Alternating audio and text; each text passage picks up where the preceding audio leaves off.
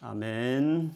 우리 같이 오늘 볼 말씀은요, 마태복음 5장입니다. 1절에서 7절까지 말씀. 제가 한 절 읽고, 여러분 한 절 읽고, 교독을 하겠습니다. 제가 먼저 읽겠습니다. 예수님께서 사람들을 보시고 산으로 올라가 앉으셨습니다. 그러자 제자들이 예수님께 다가왔습니다. 예수님께서 입을 열어 사람들을 가르쳤습니다. 마음이 가난한 사람은 복이 있다. 하늘나라가 그들의 것이다. 슬퍼하는 사람은 복이 있다. 그들이 위로를 받을 것이다. 마음이 온유한 사람은 복이 있다. 그들이 땅을 상속받을 것이다. 너를 위해 줄이고 목마른 사람은 복이 복이 있다. 있다. 그들이 그들이 배부를 배부를 것이다. 같이요. 자비로운 사람은 복이 있다. 그들이 하나님의 자비를 입을 것이다. 아멘. 이번에 팬데믹 상황 어, 가운데서 우리 영국 정부 행정 조치가 조금 풀리지 않을까? 그래서 좀 지나면 오프라인 예배도 드릴 수 있지 않을까? 이런 기대감도 했는데 아쉽게도 조금 더 강화되었지 풀려지지 않은 것 같아서 혹시 기대했던 우리 성도님 계시면 아, 실망하고 언제까지 이렇게 돼야 되나 이런 답답한 마음을 아마 여러분 가질 분도 계실 거라고 생각해요. 오늘 우리 몇 명 안 되지만 우리 찬양팀 딱 기본적인 우리 형제자매 와서 했지만 라이브가 갖는 정말 그 풍성함 남다르구나. 또 온라인도 괜찮다 생각했는데 또 해보니까 좀 다른 부분이 역시 있구나라는 생각이 들어서 속히 어, 우리 오프라인 예배가 되어지기를 여러분 간절히 기도해 주셨으면 좋겠어요. 그리고 그때까지 답답하지만 어, 또 이런 기회가 우리 살면서 또 흔치 않는 일이니까 진짜 하나님 한 분 바라보고 믿음 생활 지켜나가는 그 가운데서도 풍성함을 스스로 유지할 수 있는 그런 개인 골방을 반드시 세우는 기회로 삼았으면 좋겠습니다. 아, 우리 가운데 그럼에도 불구하고 이 상황에 너무 견디기 어려워하는 분들이 혹시 있을지 모르겠어요.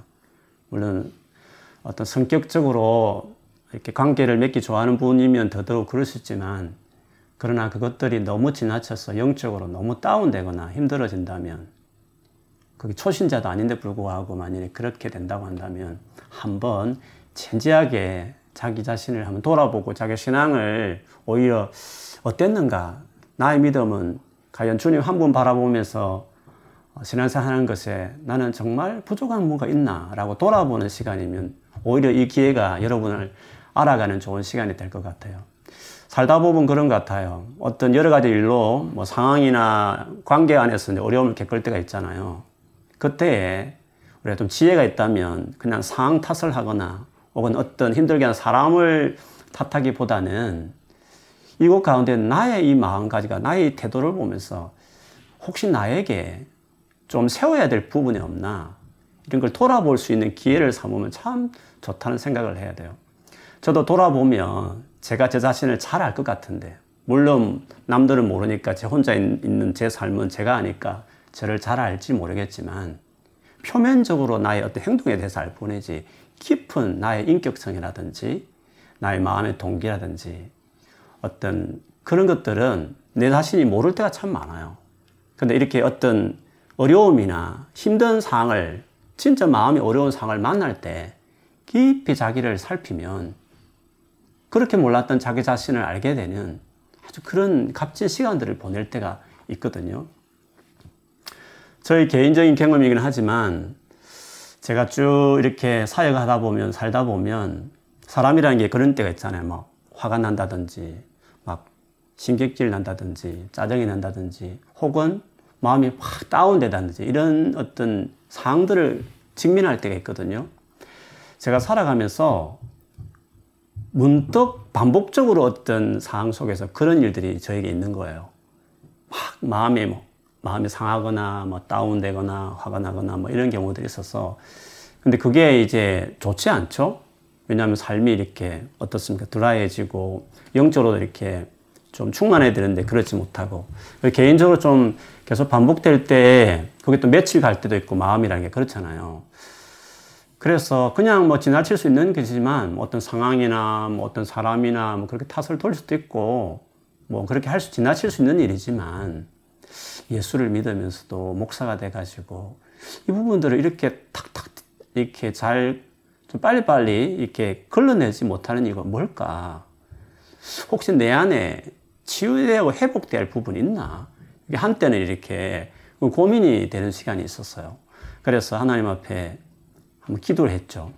하나님 딱 제가 보니까 루틴을 보니까 이런 케이스들이 특별히 좀 다른 영역보다는 다른 상황보다는 제 스스로가 좀 더 이렇게 힘들어하는 부분들이 있는데 혹시 뭐가 어, 회복될 것이 있나요? 주님 좀 알게 해주세요. 이렇게 기도한 적이 있었어요. 기도한 이후에 좀 지났는지 언제인지 잘 모르겠는데 탁 떠오른 생각이 하나 있었어요. 제가 주로 이렇게 마음이 주로 막 다운되거나 상할 때가 언제냐 하면 어, 일이나 사람과의 관계에서 특별히 이렇게 책임감 없이 행동하는 어떤 것을 볼 때 혹은 게으르거나 아니면 무책임하게 이렇게 행동하는 부분들이 있을 때 마음이 상하고 이렇게 다운될 때가 있더라고요. 근데 사람이라는 게 그럴 수 있는 거잖아요. 뭐 저라고 뭐 그럴 수, 언제나 그런 건 아니니까. 제가 뭐 철저하고 어떨 부분에는 뭐 열심히 하고 뭐 이렇게 하는 부분이 있긴 하지만 저의 영역에도 부족한 부분 많고 게으른 부분도 있거든요. 근데 다른 영역에서는 잘 받아내는데 유독 그런 경우를 보면 제 스스로가 이렇게 어, 마음이 힘들 때가 있는 거예요.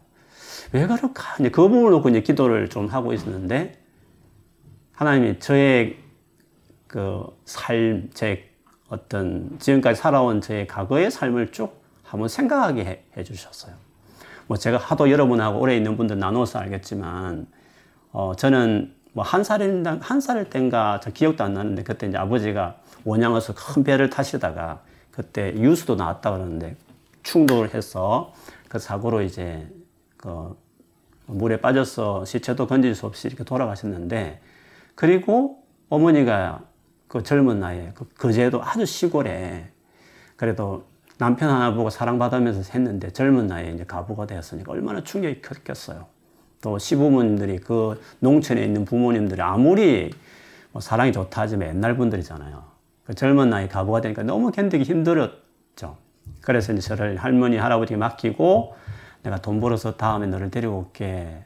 이렇게 하시면서 이제 어, 나가셨고 중간중간에 이제 저를 보러 오기도 하고 또 사시는 곳에 데려가기도 하고 며칠 작업서 또 돌려보내기도 하고 이렇게 했는데 근데 제가 성인이 되어서 뭐 결혼을 앞두고 있을 때까지 사실은 부모님, 어머니는 저를 데려가지 않았고 또 중간에 당신 재혼하셔서 이제 이렇게 자녀 두고 이렇게 살아왔는데 문득 그런 생각이 드는 거예요.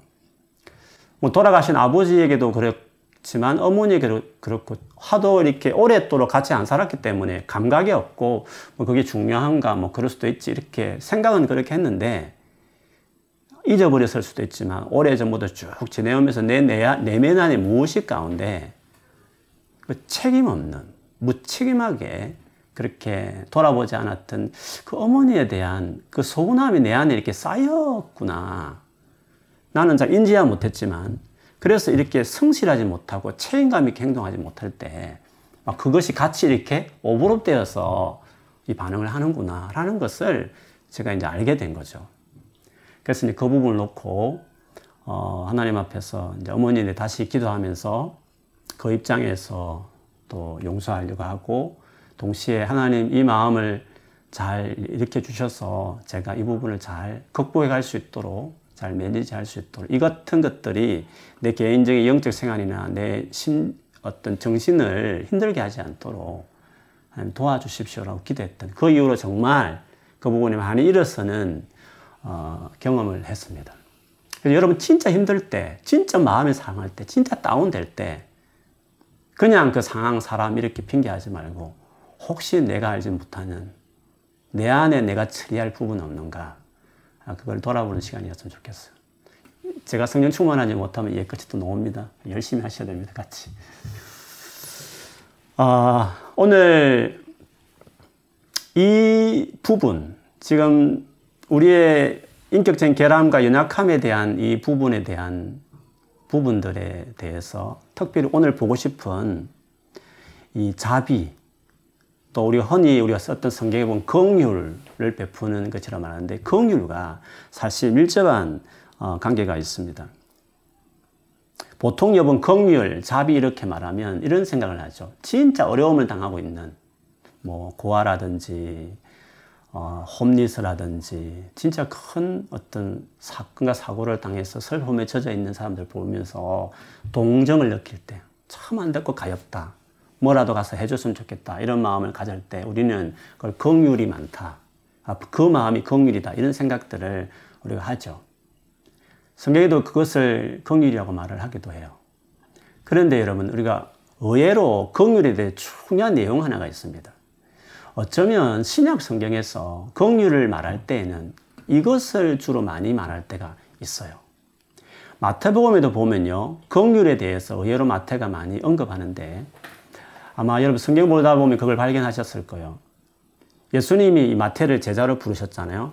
마태는 여러분 알듯이 이제 세리였고 세리는 당시에 친로마적이었으니까 아무래도 이스라엘 백성들에게는 좋지 않은 직업이었고 어, 그들에 대해서 어떤 사람은 암살해야 된다 할 정도로 아주 그런 좋지 않은 부류의 사람들이었어요. 근데 예수님이 열두 제자 중에 그를 불렀으니까 아주 파격적인 거죠.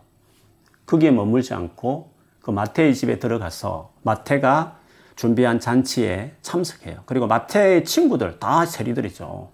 세리들과 그리고 그 세리와 같이 어울렸던 율법에 저촉될 만한 소리 많은 죄인 같은 그룹들 사람들 그들 같이 식사를 그때 하셨어요.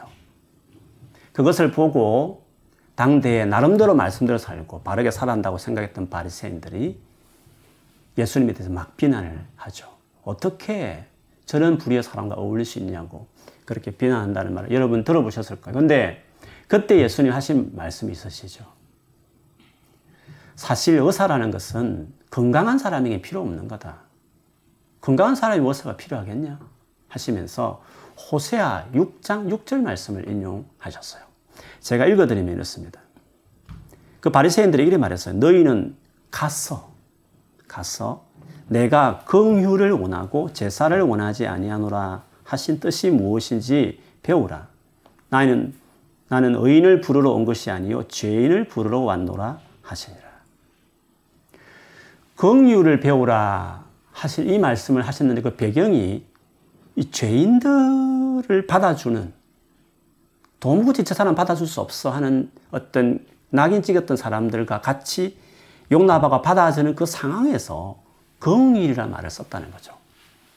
그래서 여러분 긍휼의 특별히 중요한 어, 주님의 가르침의 내용 중 용서가 긍휼과 밀접한 관련이 있습니다.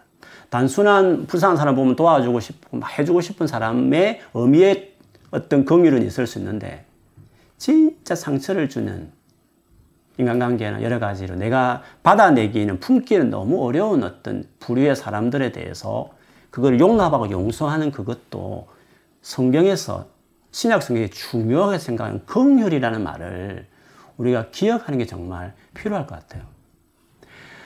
어, 베드로가 한 번은 예수님께 형제가 잘못하면 몇 번 용서하면 됩니까? 한 일곱 번 정도 하면 됩니까? 라고 어, 그렇게 예수님께 말을 했어요. 그때 예수님 뭐라고 말씀하셨죠? 일곱 번, 그 일곱 번이 일흔 번, 그 일곱 번이 칠십 번 될 정도로 용서해야 해야 된다고 말씀하셨어요. 그러면서 이어서 예수님이 비유 하나 들으셨죠. 임금이 있는데 그 임금이 돈을 빌려준 어떤 사람 중에 1만 달란트 빚진 한 종이 있었다는 거예요. 그를 잡아서 빨리 갚으라니까 막 빌면서 사정하면서 갚겠으니까 좀 기다려달라고 그랬죠.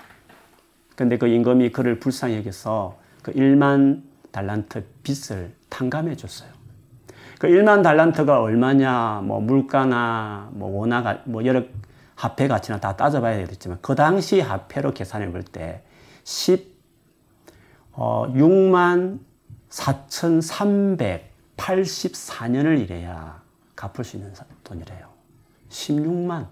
거의 17만 일, 일을 해야 하나도 쓰지 않고 일을 해야 갚을 수 있는 돈이니까 한 개인이 갚을기는 불가능한 것이죠. 근데 그 엄청난 액수를 그 임금이 그를 불쌍히 여기서 없던 것으로 탕감해 줬다는 거죠. 그 얼마나 놀라운 일입니까? 중인 그 종이 얼마나 기뻤겠어요. 그래서 그 종이 이제 기쁘면 밖을 나갔는데 딱 바로 앞에서 자기가 돈 빌려준데 안 갚은 종을 만난 거죠. 100데나리요. 한 3개월 정도 일하면 어 뭐 요즘 공휴일 빼면 뭐 한 4개월 정도 일하면 벌 수 있는 그것도 큰 액수죠. 어떻게 보면. 그것도 큰 거예요. 그렇지 않습니까? 그런데 자기가 탕감받은 건 생각 안 하고 자기가 빚 줬어. 빚을 어, 빌려줬는데 갚지 못한 그 사람 종을 붙들고 갚으라고. 갚을 때까지 하면서 그 옥에 넣어버리는 아주 그런 모진 행동을 했어요. 그걸 지켜본 주변의 동료들이 너무 어이가 없어서 그것을 주인에게 말을 했고 그 임금은 그 소식을 듣고 적가 그 종을 데려오라고 하죠. 그러면서 화를 내면서 그 종에게 했던 말이 있었어요. 내가 너의 그 처지를 보고 네가 그렇게 빌기에 내가 너를 긍휼히 여겼는데 그때 긍휼이란 말을 썼습니다. 긍휼히 여겼는데 너도 똑같이 너의 빚진 그를 긍휼히 여기는 것은 너무 당연하지 않니? 라고 말하면서 갚을 때까지 오게 너라 하면서 가뒀다. 라는 비유를 말씀하셨어요. 그러면서 예수님이 그 비유의 결론처럼 제일 마지막에 주께서 이렇게 말씀을 하셨어요. 끝맺음을 하셨어요. 너희가 각각 마음으로부터 형제를 용서하지 아니하면 나의 하늘 아버지께서도 너희에게 이와 같이 하시리라. 보세요.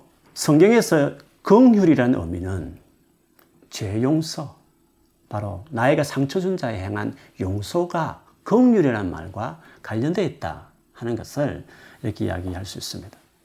그래서 신약 성경을 보면요. 우리의 구원이 뭡니까? 죄로부터의 구원입니다. 그렇지 않습니까? 그 죄로부터의 구원, 죄의 용서를 표현할 때 당연히 긍휼에 풍성한 하나님을 빼고 말할 수 없는 거죠. 그래서 에베소서 2장 1절에서 5절에 보면요.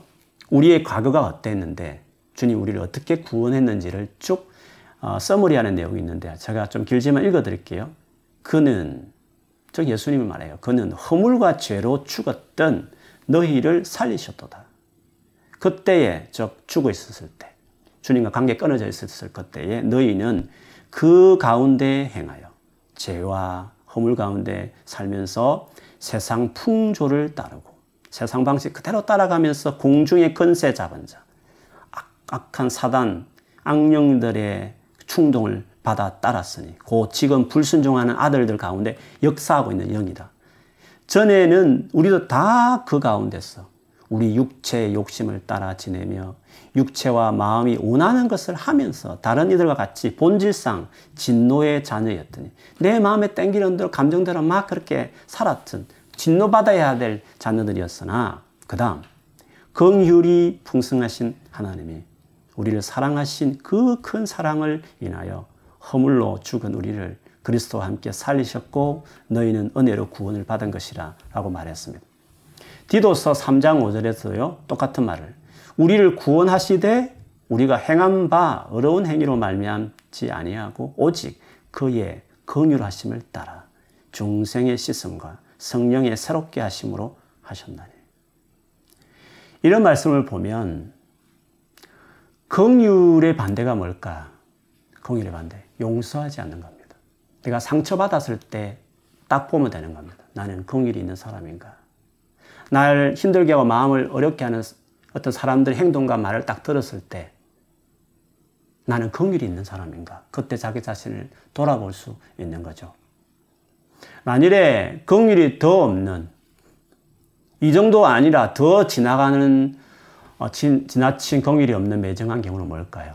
그 죄를 지은 사람에 대해서 비난하고 정죄하고 그 사람을 멸시하고 나는 상대적으로 낮고 그 사람은 훨씬 못하다. 그 사람에 대한 소중함과 가치를 내가 저버리게 될 때, 인정하고 싶지 않을 때, 저는 인간도 아니야 라고 말하면서 매정하게 정말 그 사람의 가치를 생각하지 않을 정도까지 나아간다고 한다면 진짜 우리는 성경에 말하는 아무리 많은 구제 언금을 해도 그 부분에 많이 내가 진짜 모질고 부족한 사람이라고 한다면 우리는 긍휼이 정말 없는 사람이다 하는 것을 알 수 있습니다.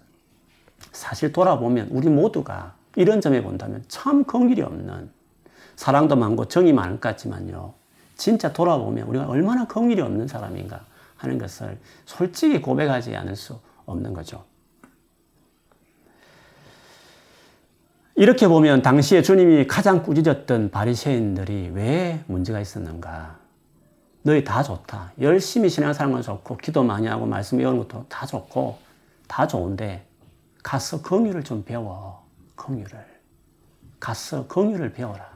하고 하신 이 말씀이 어도를 우리가 이렇게 생각할 수 있습니다. 그래서 예수님은 당신의 제자들에게 확연히 달라야 될 태도가 뭐라고 생각하십니까? 한번 이런 말씀을 쭉 생각하시면서 예수를 따르는 저와 여러분의 삶의 인격에 그렇지 못한 사람과 확연히 달라야 될 태도가 있다면 무엇이어야 된다고 여러분 생각이 드십니까? 긍휼이죠. 긍휼이 뭐라고요?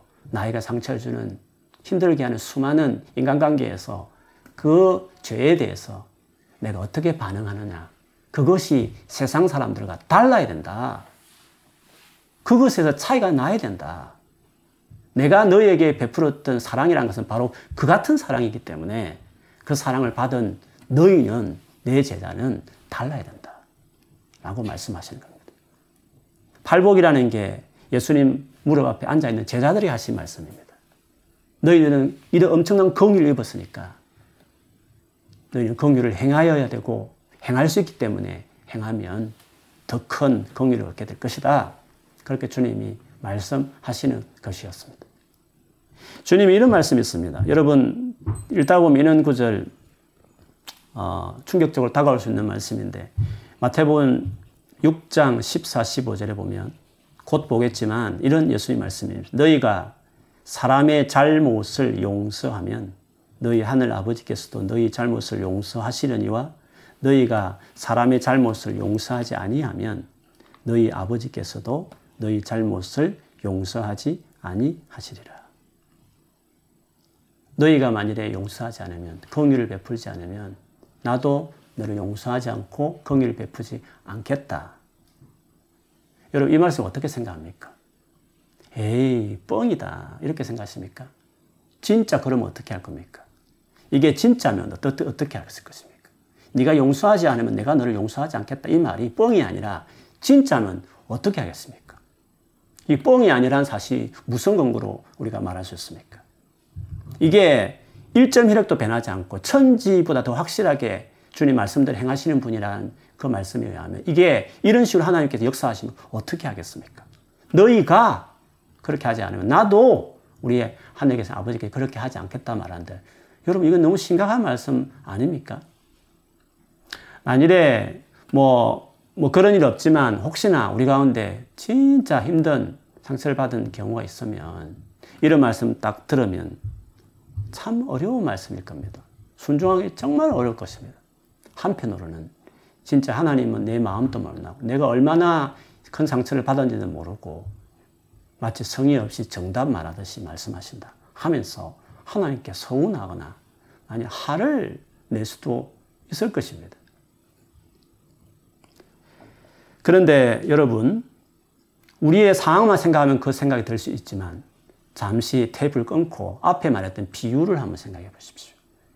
그 일만 달란트 탕감받은 그 종이 자기에게 백 단을 안 갚은 그 종에게 했던 그 행동, 세, 세상에 4개월치 돈을 떼먹고 안 갚는다고 화가 나서 그렇게 재판해서 고소해서 그리고 감옥에 넣게 하면 보통 사람 같으면 어떻게 생각했습니까?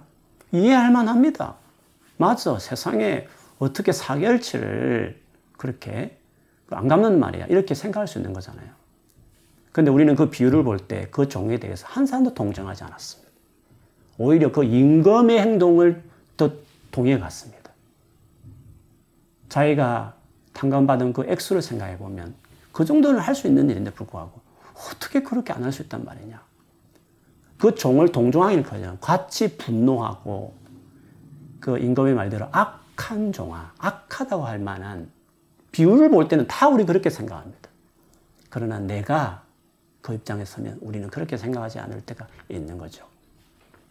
그래서 1만 달란트 탕감을 안 받았으면 그 종이 안 받았으면 100베나리온을 받아야 되죠. 어떻게 하든지 갚아야죠.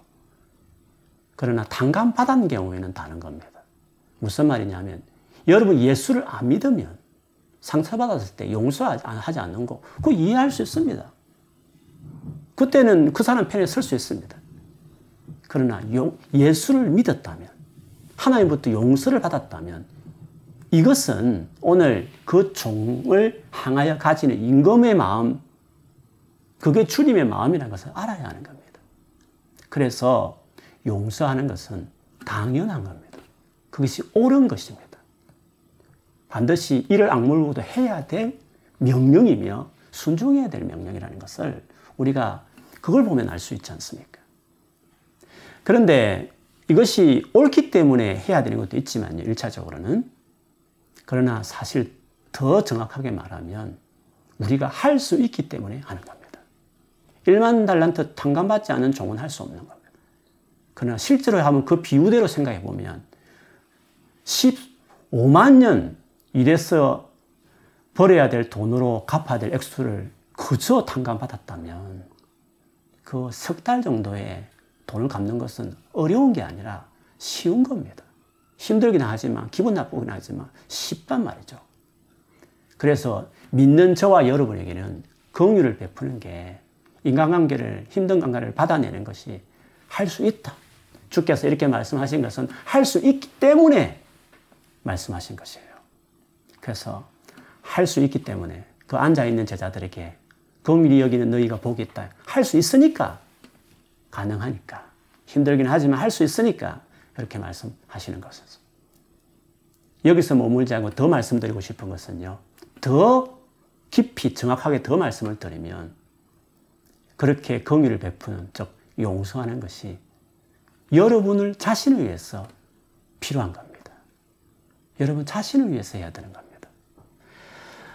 어, 로마 사형 제도에서 들어보신 분이 계실 거예요. 십자가 못지않은 끔찍한 사형 음, 그 사형법이 하나 있었는데요. 그거는 죽은 시체하고 묶어가지고 어, 그 썩은 그 시체가 썩어가면서 같이 감염돼 가지고 몸이 다 욕창이 창이 썩어가지고 같이 죽게 하는 그 죽은 시체와 같이 묶어서 그냥 서서히 죽이게 하는 그 사용법이 있었대요. 그 끔찍한 거지 않습니까? 나는 멀쩡해도 그 죽은 시체 골마서 그 상처가 나고 그것이 썩은 세균들이 내 몸에 서서히 젖어들면 나도 죽게 되는 거죠. 용서하지 않는 것은 뭡니까? 용서하지 않는 것은 나를 힘들게 한 상처를 내가 그냥 붙들고 있는 겁니다. 죽은 시체하고 내가 지금 동요매고 앉아 있는 겁니다. 계속 생각나지 않습니까? 계속 내 생각과 내 마음을 계속 데미지 시키지 않습니까? 계속 나를 죽여가고 있지 않습니까? 용서는 뭘까요? 시체가 묶여있던 끈을 끊어내는 겁니다. 그리고 저 떠밀려 저 시내가 이제 이렇게 떠나보내는 겁니다. 용서하면 나를 더 이상 괴롭히는 추억이 아니니까 매일 밤 나를 힘들게 하는 요소가 안 되는 거니까. 용서를 하면 그러면 그를 그 시체를 떠나보낸 겁니다. 용서는 주님이 우리에게 말씀하실 때는 너를 위해서 해야 되는 거야. 그 억울한 게 아니라 너를 위해서 하는 거야. 너 안 죽게 하려고 제대로 풍성하게 그 기쁨과 평강을 그것을 갉아먹는 그 어둠에 너희가 머물지 않도록 하기 위해서 내가 너를 위해서 그렇게 말하는 거야. 내가 용서했기 때문에 너보고 용서하라는 당위성도 있지만 오라서 하는 것도 있고 네가 그 사랑을 받아서 할 수 있기 때문에 한 것도 있지만 더 큰 동기는 너 살리려고 하는 거야. 아까운 이, 이 땅의 삶에 그것 때문에 얼마나 많은 삶으로 너를 힘들게 하는데 너를 살리기 위해서 하는 거야. 너를 위해서 하라는 말이야. 사랑하는 너를 위해서 하는 거야. 그리고 그 억울함에 대해서는 내가 철저히 갚아줄게. 철저히. 심판이 있잖아. 철저히. 그러니까 너 편에서 너 살리기 위해서 네 영혼을 위해서도 어, 용서해라. 그렇게 말씀하시는 것입니다. 그것이 내가 너에게 했던 사랑이고 네가 힘들지만 그렇게 해주면 내가 너를 회복할게. 내가 너의 깊은 기도의 삶을 허락하고 내가 너를 만나고 너 치유할 뿐만 아니라 그것 때문에 너무 고맙고 네가 내 길을 따라왔기 때문에 내가 너의 삶을 책임질게. 사는 겁니다. 그 네거티브한 상황도 떠나보내지만 주로부터 포지티브한 은혜가 우리 가운데 임하는 겁니다. 용서는 너무너무 중요한 겁니다. 우리의 삶의 풍성함을 유지하고 가져오게 하는 아주 떼낼 수 없는 너무 너무 중요한 부분이라는 거. 긍휼. 긍휼은 거기에 있는 것입니다. 여러분 우리 살아가면서 제일 힘든 게 어, 인간관계입니다. 여러분 그렇게 생각하시죠? 게 그렇게 어려운가? 만약 그것이 동의가 안 되는 분, 잘 마음에 안 다가오는 분들은 아직 인생을 덜 살았을 것입니다. 인생의 쓴맛을 아직 못 겪었을 것입니다. 세상에 진짜 나쁜 사람들 많습니다. 상식 이하의 행동을 하는 사람들 많아요. 진짜 못된 악한 사람들도 있습니다. 내만 잘하면 되지. 내만 옳고 바르게 행동하면 되지. 뭐 그게 문제가 될까 아닙니다. 그렇지 않은 사람들 참 많습니다. 그래서 관계가 어려운 겁니다. 뭐 그 사람 안 만나면 되지. 안 만날 수 있습니까? 직장의 상사면 어떻습니까? 교수면 어떻게 하겠습니까? 널 뗄려 뗄 수 없는 관계에 있는 사람이면 어떻게 하겠습니까? 어려운 겁니다. 인간관계는 정말 어려운 겁니다. 물론 이렇게 뭐 힘든 사람만 어려운 건 아닙니다.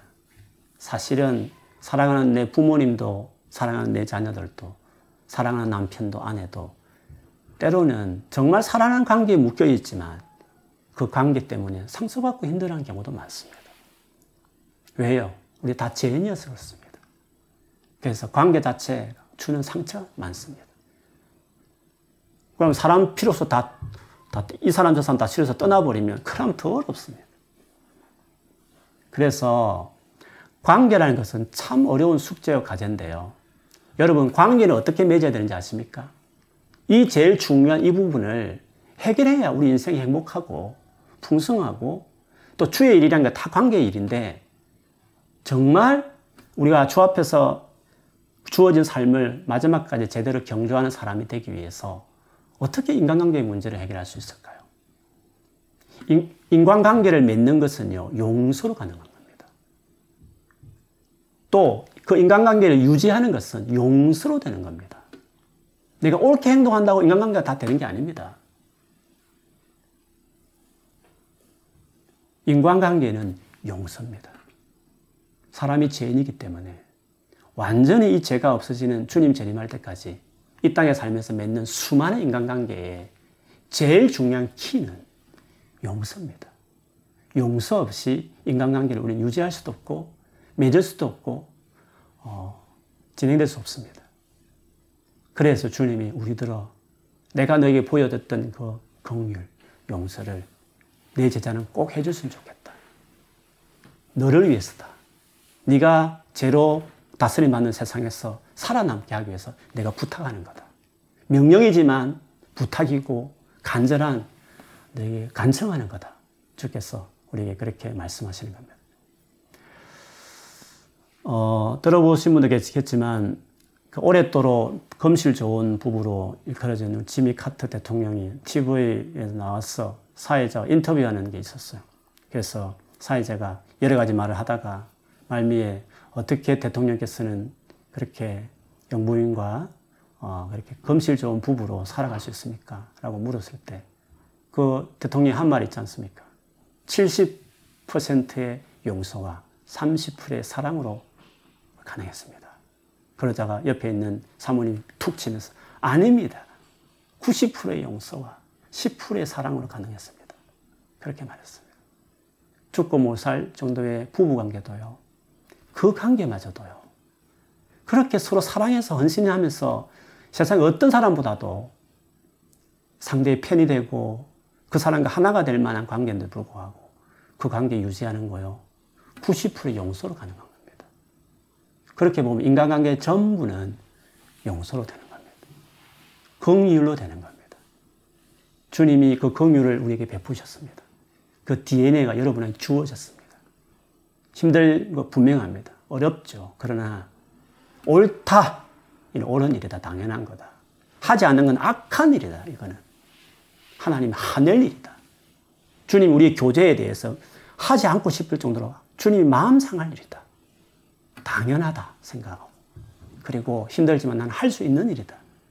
거기까지 갈 뿐만 아니라 내가 살기 위해서, 살기 위해서도 반드시 해야 되겠다. 할 수 있도록 도와달라고. 내가 하겠사오니 좀 도와달라고 하면서까지 해서라도 반드시 이 부분을 주님 앞에 남들은 한 이틀 정도 기도하면 해결될 문제. 나는 성격이 그리 못됐어. 한 달, 1년 가도 나는 반드시 하겠다. 어려운 상황인데 불구하고 그렇게 하겠다 순종하고 나가면 주님 더 귀하게 보죠. 그거 아시죠? 디테일하게 우리 상을 아시니까. 감정도 아시고, 동기도 아시니까. 그렇게 하시면, 긍휼히 여기는 자에게 하나님이 긍휼을 베푸른다 했습니다. 베풀어 주시는 겁니다. 그게 풍성한 삶이 있는 겁니다. 세상에 대단한 요란한 일 안 해도 큰 뭔가 성취를 이루는 대단한 뭐 일을 하지 못하더라도요. 누구나 할 수 있는, 누구나 해당되는 인간관계 부분에서 한번 그리스도인의 제자답게 한번 살아보십시오. 거기에 풍성함이 있을 것입니다. 세상에 수많은 업적을 이룬 사람도 이것은 자신이 없을 겁니다. 그거 못한 사람 많습니다. 세상에 비록 잘나지 못하고 뭐 이런 것 없어도 평범하게 살아도요. 그러나 예수를 여러분 믿기 때문에 가능한 그리고 그렇게 순종하겠다고 달라들고 주 앞에 맡기면 그 삶을 가능합니다. 거기서 그 삶을 살아갈 때 누리는 풍성함을 생각해 보십시오. 많은 것을 이룬 사람이 부러워할걸요. 어떻게 그렇게 품어내냐? 어떻게 그렇게 사랑해내냐? 어떻게 배랑 없이 그를 소중하게 생각할 줄 아냐? 그것이 복음의 능력 아니겠습니까? 그것이 삶으로 보여주는 전도 아니겠습니까? 우리가 일주일에도 수없이 맺는 수많은 관계 속에서요. 한번 그것을 해보십시다. 내 인생에 정말 나를 힘들게 한 사람을 만났다. 절호의 찬스다. 복음의 능력을 내가 한번 실습해보고 실험해서 내가 용서로 풀어내는 한번 그 경험을 해보자. 한번 그렇게 모질게 달라들었어. 한 달이 가고 두 달이 가더라도 포기하지 않고 긍휼을 베푸는 주의 길을 따르겠다고 해보시면 주님이 도와주실 것입니다. 그리고 그렇게 할 수 있는 놀란 여러분 능력을 경험하실 것입니다. 거기서 얻는 놀란 풍성함을 맛보게 되실 것이에요. 우리는 그런 점에서 복 있는 사람입니다. 너희들은 복 있다 좋겠어. 당대에 그 가난하고 슬픔이 가득 차고 억압받아서 어디 호소할 데 없는 온유한 자들. 그래서 진정한 의를 갈망했던 그런 세상에 버려진 자 같은 그들에게 그러나 너희는 세상에 그 위대한 사람들이 할 수 없는 긍휼을 베푸는 자로 너희가 부름받았고 살 수 있으니 복 있는 자다. 그렇게 말씀하셨으니 세상에 우리가 남들과 비교해서 할 수 없는 일이 많지만 적어도 예수 믿어서 할 수 있는 이 놀라운 일 그리고 이 기적 같은 일, 이 일을 우리가 행해서 정말 세상 사람들에게 복음을 능력 있음을 우리의 삶으로 증거해내고 어차피 관계는 엮여 있으니까 그 관계 속에서 복음을 그렇게 파워를 전하는 저 여러분이 되어야 될 줄 믿습니다. 그렇게 살기로 여러분 결정하고 주 앞에 오늘 기도하는 시간이 되었으면 좋겠습니다. 우리 우리 자기 자신을 향해서 혼자 계시면 특별히 진짜 힘들고 힘든 그 미운 사람 떠올리면서 한번 생각해 보시고 그리고 옆에 계신 분이 계시면 서로 우리 건면했으면 고백했으면 좋겠습니다. 이제 그만 용서합시다. 이제 그만 용서합시다. 이제 그만 용서합시다. 아멘. 네. 고백부터 시작하는 겁니다. 선포부터 시작하는 겁니다. 우리 기도하겠습니다. 같이 오늘 말씀 생각하시면서요. 여러분 개인의 삶 안에 혹시 어, 긍휼을 베풀어야 될 사람, 뭐 심하게 관계가 어렵지 않더라도 참 나를 힘들게 하는 어떤 짐처럼 여겨지는 꼭 가족 중에 한 사람 있더라고요. 그는 진짜 어쨌든 어, 아니면 주변에 그런 사람 다 인간관계 그런 사람 없는 사람 없을 거예요. 우리 기도하시면서 그 사람을 탓하거나 또 나 자신을 너무 또 자책하지도 마시고요. 우리 그들의 있는 모습을 인정해 드리면서 하나님 이 영광스러운 삶을 내가 살고 싶다. 긍휼을 베푸는 이는 복 있는 사람으로 부름받았는데 제가 이 길을 잘 따라가고 싶다고. 아, 그렇죠. 너무 힘들고 어려운데 주님 도와달라고. 그래서 내가 이 놀라운 삶을 반드시 믿음의 횟수가 더해질수록 누리며 살아갈 수 있도록 도와달라고. 우리 같이 한번 소리 내어서 우리 기도하도록 하겠습니다. 하나님 아버지 감사합니다.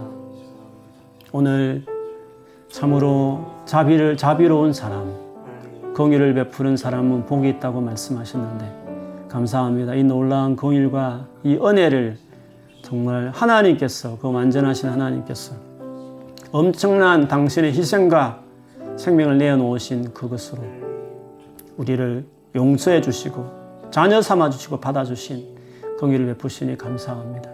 주의 사랑은 긍휼이었습니다. 우리들어 이 사랑과 이 긍휼을 경험하였으니 복이 있다고 말씀하시고 이제 가능하니 너희도 나아가 이 삶을 내 제자는 이것으로 차이나게 세상 가운데 비춤으로 그렇게 긍휼을 베푸는 사람이 되라고 주님 말씀하신 이 말씀을 우리 듣습니다.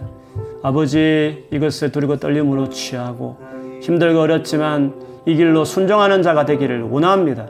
하나님께서 오늘 사랑하는 우리 성도들 주께서 마음과 고백을 받으시고 우리가 인간관계에 어렵고 힘들어하는 것들을 주님이 다 아십니다. 오늘 주께서 이 고백을 받으셔서 관계에서 짊어져야 될 짐들, 극복해야 될 여러 가지 나의 어떤 과제들, 헌신들 하나님 다시금 감당하기 원하오니 주의 은혜를 베풀어 주시고 그래서 예수된 제자로서의 삶을 능히 살아내는 살아가는 저희들 다 될 수 있도록 은혜를 베풀어 주옵소서. 주님 긍휼히 여겨 주옵소서. 우리 힘과 어지로 되지 않사오니 주의 성령이 이 시간 순종코자 하는 자들에게 임재하여 주옵소서. 주의 성령으로 권능으로 덮어 주십시오. 오늘 마음을 새롭게 하여 주십시오. 하나님 일으켜 주십시오. 그렇게 행할 수 있도록 도와주십시오. 이 일에 틈을 탔던 모든 악한 영아 내가 낯설은 예수 이름으로 명하노니 묵힘을 당하고 네가 영원히 그할 처소에 무중에게 떨어질 것이며 네가 들어왔던 그 텀을 내가 나사라 예수 그리스도 보혈로 메꾸노라 하나님 그렇게 채워 주셨어. 연합과 하나됨으로 주님 앞에 나아가게 하여 주시고 힘들고 어렵지만 순종했더니 주님 우리를 더 사랑하시고 치료하시고 회복하시고 긍휼히 베푸시는 것을 경험하는 우리 모두의 삶이 될 수 있도록 축복하여 주시기를 구합니다. 주여 오늘 사랑하는 성도들의 마음을 받으십시오 그 간절한 기도를 들으십시오. 성령께서 오늘 이 말씀으로 다시금 마음에 새김받되어서 이렇게 행하도록 그렇게 행하고 싶은 열망과 기꺼이 나아가는 결단들을 하나님 허락하여 주셔서 우리 안에 그런 놀라운 주님 순종과 그런 놀라운 은혜들이 주님의 임재하심과 회복하고 새롭게 하시는 것들이 우리 안에 나타나게 하여 주십시오. 시간이 걸릴 수 있지만 주님 앞에 머물며 이것을 구하고 있는 성도들이 있습니다. 하나님께서 기억해 주시고 위로하여 주시고 싸며 주시고 그 일을 나아갈 수 있도록 그래서 정말 예수의 제자답게 긍휼을 베풀고 그래 더 긍휼을 얻는 이 삶을 이 복을 이 행복한 삶을 경험하고 누리고 살아가는 저희가 될 수 있도록 하나님께서 축복하여 주시옵소서. 우리 두 번째로 한 번 더 기도하십시다. 이 일이 우리 힘으로 되지 않는 걸 너무 잘 압니다. 십자의 보혈의 능력이 임했기 때문에 그 죽음이 우리 안에 들어왔기 때문에 가능한 일이죠. 그 은혜를 우리가 능력을 선포하고요. 그리고 성령의 그 기름 부심, 성령의 도우심으로 열매가 성령의 열매가 사랑 아닙니까? 성령이 우리 도우신다는 말씀이죠. 성령의 도우심을 다시 구하십시오. 하나님 그렇게 하고 사오니 은혜를 달라고 여러분 기도해 주시고 그리고 우리 교회가 다른 건 몰라도 대단한 요란한 일, 큰 일 하지 않더라도 진짜 복음의 가장 근본적인 이 어, 복음의 놀라운 능력인 서로 더 사랑하고 서로 아끼고 더 품어가고 더 인내하면서 사람들과 관계 맺어가는 이 공의를 베푸는 공동체 주여 더 세워갈 수 있도록 우리 꿈 있는 교회 그렇게 축복해 달라고 우리 같이 한번 소리 내서 기도하겠습니다. 하나님 아버지 은혜를 구합니다. 주여 우리가 죄에 뒹굴던 사람입니다. 죄와 허물로 죽었던 저희들입니다. 무슨 제정신이 있는 사람이며 우리가 무슨 능력이 있어서 이런 고상한 긍휼과 용서를 베푸는 사람으로 살 수 있다는 말씀입니다. 이런 전적으로 하나님의 은혜입니다. 하나님이 도와주셔야 가능한 삶이라는 것을 고백합니다. 성령님 이 시간 도우소서. 우리 각 사람에게 주의 영이 임재하여 주옵소서. 성령으로 충만하는 더입혀 주옵소서. 오늘 예배 안에 다시금 주의 영으로 충만하게 하여 주시옵소서. 각 사람 하나님 그 자리에서 임재하여 주십시오. 그 마음을 터치하십시오. 닫혀진 어두운 마음을 밝혀 주십시오. 하나님께서 이 시간 임재하여 주셔서 해결하여 주십시오. 우리는 할 수 없죠. 예수 그리스도 이름으로 성령의 권능으로 도우심으로 가능케 될지어다 그렇게 되어갈지어다 하나님 그런 은혜를 우리 모두에게 베풀어 주옵소서. 하나님 우리 사랑하는 꿈 있는 교회를 주의 손에 의탁합니다. 우리가 머리 대신 이가 예수 그리스도입니다. 우리가 그분의 몸으로서 그분의 모습을 닮아가고 그 길로 가야 되는 줄 믿습니다. 우리가 다른 거 다 부족해도 우리 교회가 정말 이전보다 더 사랑하는 공동체, 우리가 더 서로를 긍휼히 여긴 공동체, 서로의 허물과 부족에 대해 참아주고 인내해주며 기다려주며 기도해주며 그래도 또 따뜻하게 건면하지만 또 온유함으로 바로잡아주지만 또 기도하고 중보하면서 기다리며 사랑하는 관계를 포기하지 않는 그런 정말 사랑이 넘치는 공일이 많은 공동체 되기를 구합니다. 주여 도와주옵소서. 우리 꿈 있는 그런 교회로 자라갈 수 있도록 축복하여 주옵소서. 오늘 우리 기도를 들어주셔서 그런 교회로 던던해서 가도록 성령님 역사하여 주십시오. 성령님 운행하여 주십시오. 성령님 임재하여 주십시오. 하나님 우리 교회 모든 관계 안에 하나님께서 운행해 주시고 도와주시고 하나됨을 이루고 한마음이 되어서 나아갈 수 있도록 하나님 축복하여 주시옵소서. 그리고 오늘 파송하는 우리 형제 있는데요. 우리 고한결이라고 강민정 세대에 있습니다.